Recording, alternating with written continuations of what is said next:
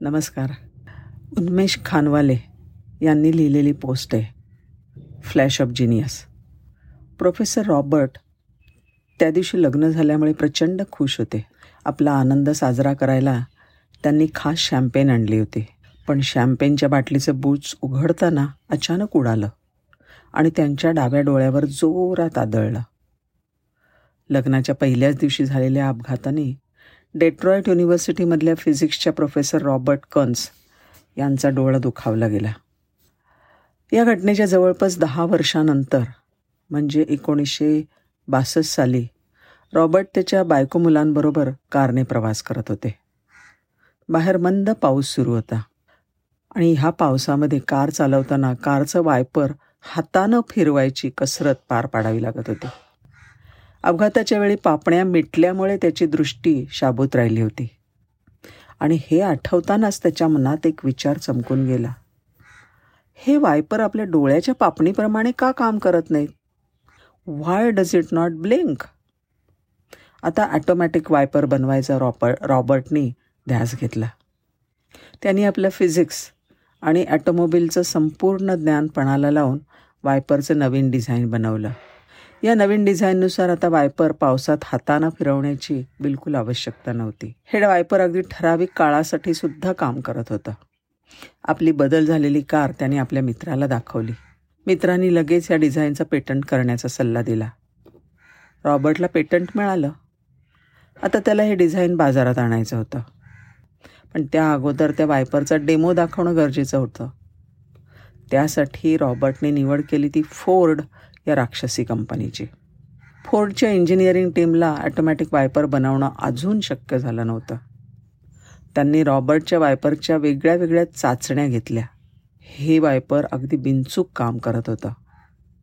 फोर्डनं रॉबर्टसमोर एक प्रपोजल ठर ठेवलं की वायपर निर्मितीसाठी भांडवल आम्ही देऊ. त्या बदल्यामध्ये रॉबर्टनं वायपरचं डिझाईन फोर्डला द्यावं. त्या काळी कार निर्मितीमध्ये फोर्डचा हात धरणारं कोणीच नव्हतं. सुरक्षिततेच्या दृष्टीने वायपर हे कारमधलं अत्यंत महत्त्वाचं उपकरण होतं. आणि कायद्यानुसार करार करण्यापूर्वी सगळी माहिती कंपनीला देणं बंधा बंधनकारक असल्याचं रॉबर्टला कंपनीने सांगितलं. रॉबर्टनं आपल्या नवीन वायपरचं डिझाईन फोर्डच्या इंजिनिअरिंग टीमला समजावून सांगितलं. त्यानंतर पाच महिने उलटून गेले. पण फोर्डकडून काहीच कळवलं गेलं नाही. अचानक एक दिवस रॉबर्टला फोन करून सांगण्यात आलं की त्यांना ह्या करारामध्ये काहीच इंटरेस्ट नाही. फोर्डच्या टीमने हे उपकरण स्वतःच बनवलं आहे हे ऐकून रॉबर्ट हादरला. थोड्या दिवसानंतर आपल्या घरी जाताना तो फोर्डच्या कन्व्हेन्शन सेंटरकडे गेला.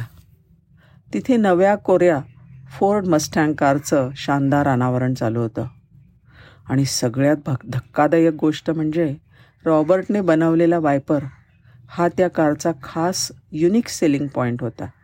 फोर्डनी रॉबर्टचं वायपरचं डिझाईन चक्क चोरलं होतं. आपल्याला फसवलं गेलं हे रॉबर्टच्या लक्षात आलं. आणि फोर्डवर पेटंट उल्लंघन अर्थात डिझाईन चोरी करण्याची केस टाकायचं ठरवलं गेलं. त्याचे वकील म्हणाले फोर्डबरोबर जिंकणं फार अवघड आहे.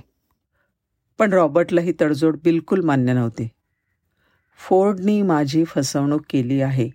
त्यांनी माझं पेटंट चोरलं आहे हे त्यांनी कबूल करावं आणि त्यासाठीच मी हा लढा देते. पुढचे कित्येक वर्ष हा लढा चालू राहिला.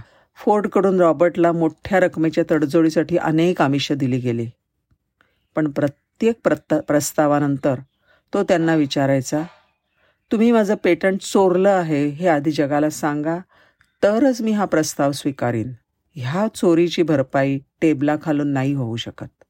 शेवटी कोर्टाने रॉबर्टच्या बाजूने निर्णय दिला आणि रॉबर्टला दहा मिलियन डॉलरची नुकसान भरपाई देण्याचा फोर्डला आदेश दिला. फोर्ड पाठो पाठोपाठ क्रायसलर कंपनीकडून अशाच पद्धतीनं रॉबर्टला अठरा मिलियन डॉलरची नुकसान भरपाई मिळाली. ह्या जवळपास तीस वर्षांच्या लढाईत त्यांनी बरंच काही गमावलं.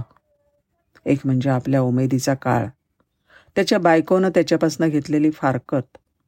आपल्या मुलांपासून आलेला दुरावा. ह्या सगळ्या गोष्टी त्याला आता परत मिळा मिळणार नव्हत्या.